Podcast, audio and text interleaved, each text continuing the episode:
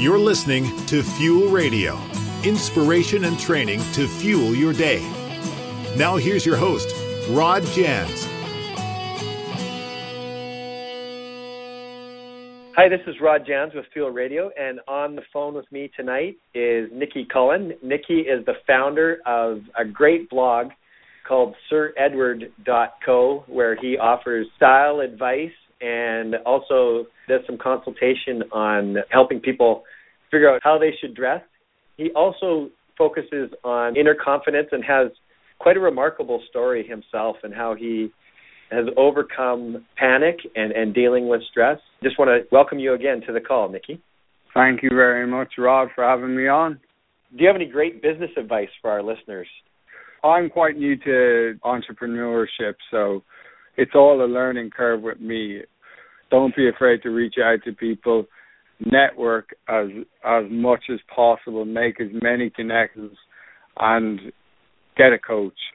I recently started coaching from Ricky Shetty, who is uh, the daddy blogger here in Vancouver, um, and he's done an awesome job building up a brand and making a successful career for himself from blogging and doing all sorts of other things.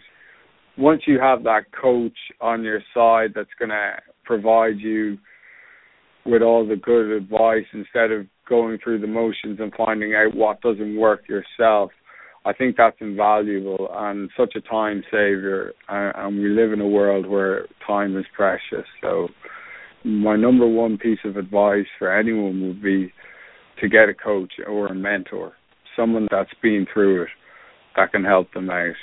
Fantastic. And I should mention that you and I met at a networking meeting, so you're living out your own advice there as well. Indeed we did. With a glass of red wine in hand. Tell us a little bit about your own story. Like, how did you arrive at where you are today? In terms of anxiety, I'd, I'd have to go back about twelve years now.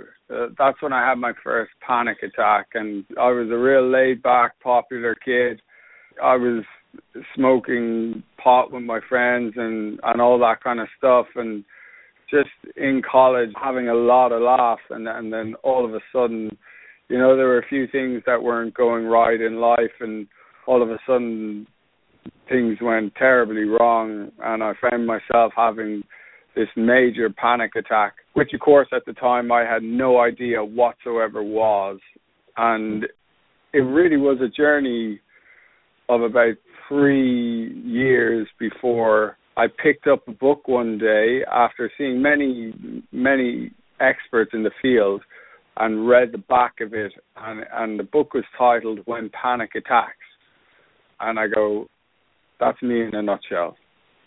Yeah. That's exactly what I, was, what I suffer from. So when I read that, I bought it. And, you know, just having that understanding of what panic and anxiety is was able to to propel me to start making the correct steps to overcome it. To be upfront, it's a topic that interests me too. I think I'm sort of naturally a, a worrier and have experienced a few panic attacks once in a while, so I'm really happy to talk to you about this tonight. Just describe maybe a few things that our bodies go through and, and sort of long term, if we don't deal with this, what can be the effects? You know, I can only speak to my own experience, and obviously I've read a, a lot about the subject, but your your blood circulation slows down and it doesn't get to your vital organs, and the adrenaline boosts within your body, so your cortisol levels drop, which is the stress hormone or for dealing with stress. And everything just, it's hard for me to describe it without using swear words. It, it's an awful experience. Um, I just, like, heart attacks, like muscle tension was one of the worst things for me. I had a headache. Um, a lot of people won't believe me, but for five years solid, my head just hurt nonstop. And, and I dealt with this by drinking too much and going out and partying and just being a disgrace, really, and just to escape the pain. That probably only created I, I more anxiety, right? Absolutely. I mean, because alcohol is a depressant, and then you know, as you become frustrated with everything that's going on in your body, and, and fear creeps in at every moment, and you're always on edge because it can really just sneak up at you at any time, from being in a deep sleep to just being out on a run. So, yeah. you know, I was just on edge all the time. I like in your article how you asked your doctor if he could just inject you with something to deal with it, to help repress the cortisol and boost your testosterone. But it sounds like you had to find some other ways of of dealing with it. What are some of the things that have worked for you to help relieve stress in your day-to-day life?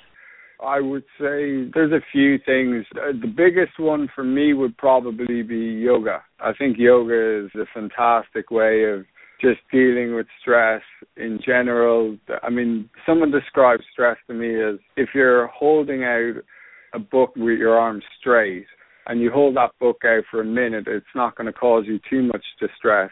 But over a period of time, that distress will soon turn to pain, and that pain will soon become unbearable. And that's what it was like for me. I was holding on to all that stress, and then when I found yoga, over time, I found it a great way to just release that stress. And I know exercise is great for releasing stress in general, but there's something about yoga for me as a person who suffers from anxiety that works far better than any other exercise.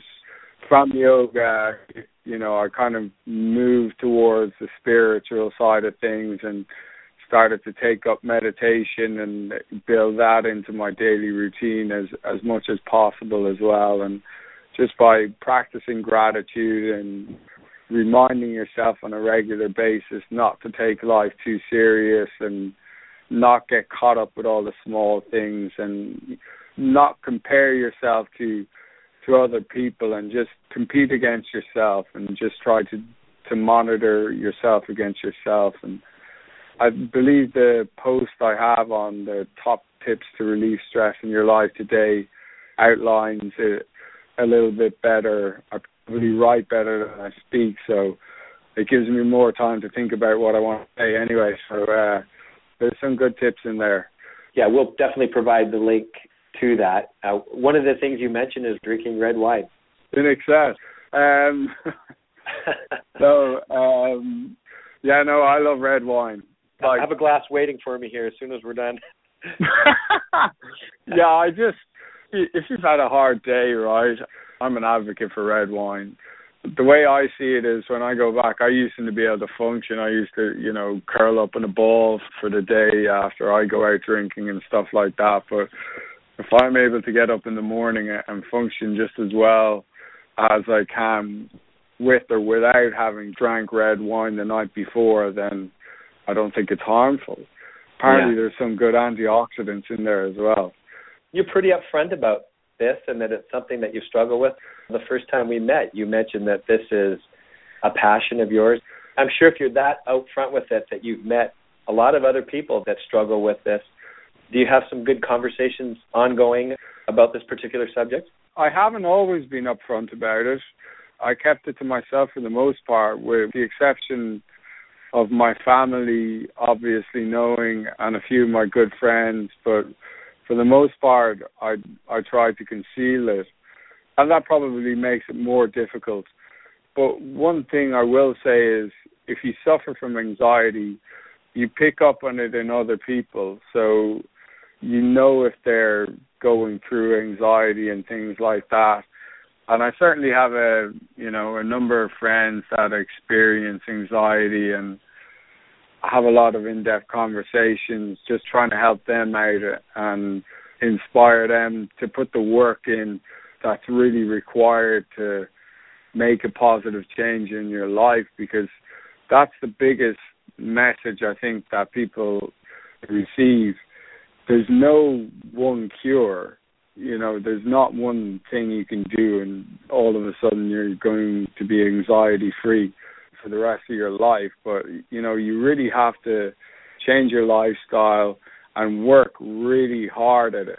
But you have to be prepared to do the work to see the results. And if you do the work, you will see the results. You'll live a happier life because of it.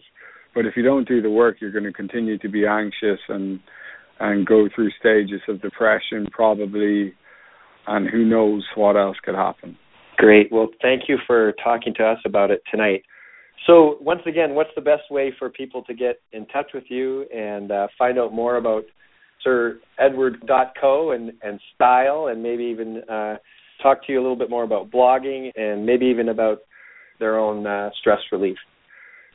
My email is Nikki at Sir Edward dot co. Just drop an email, or as I said previously, you can call me on six oh four, three nine six, three six six seven. I'll always respond. Uh, you know, if I see a missed call from a number I don't recognize, that intrigues me. So I, I always pick up the phone and, and call back. I'm one of That's those great. people who has, who has to know who's calling me. There's an e-book as well I should mention, if, if, if any guys out there wanting to improve their style, there, there's a free e-book available if you sign up to the website, and that's based on a survey of one hundred females, and it's titled The Biggest Style Mistakes Guys Make and How to Combat Them. So it's a fun and easy read, and there's a lot of really good information in there. Excellent. Well, thanks again for joining me tonight. It's been just a real pleasure to talk to you. Yeah, no, thanks again for having me. It's been a great experience. Thank you, Rod. You've been listening to Fuel Radio.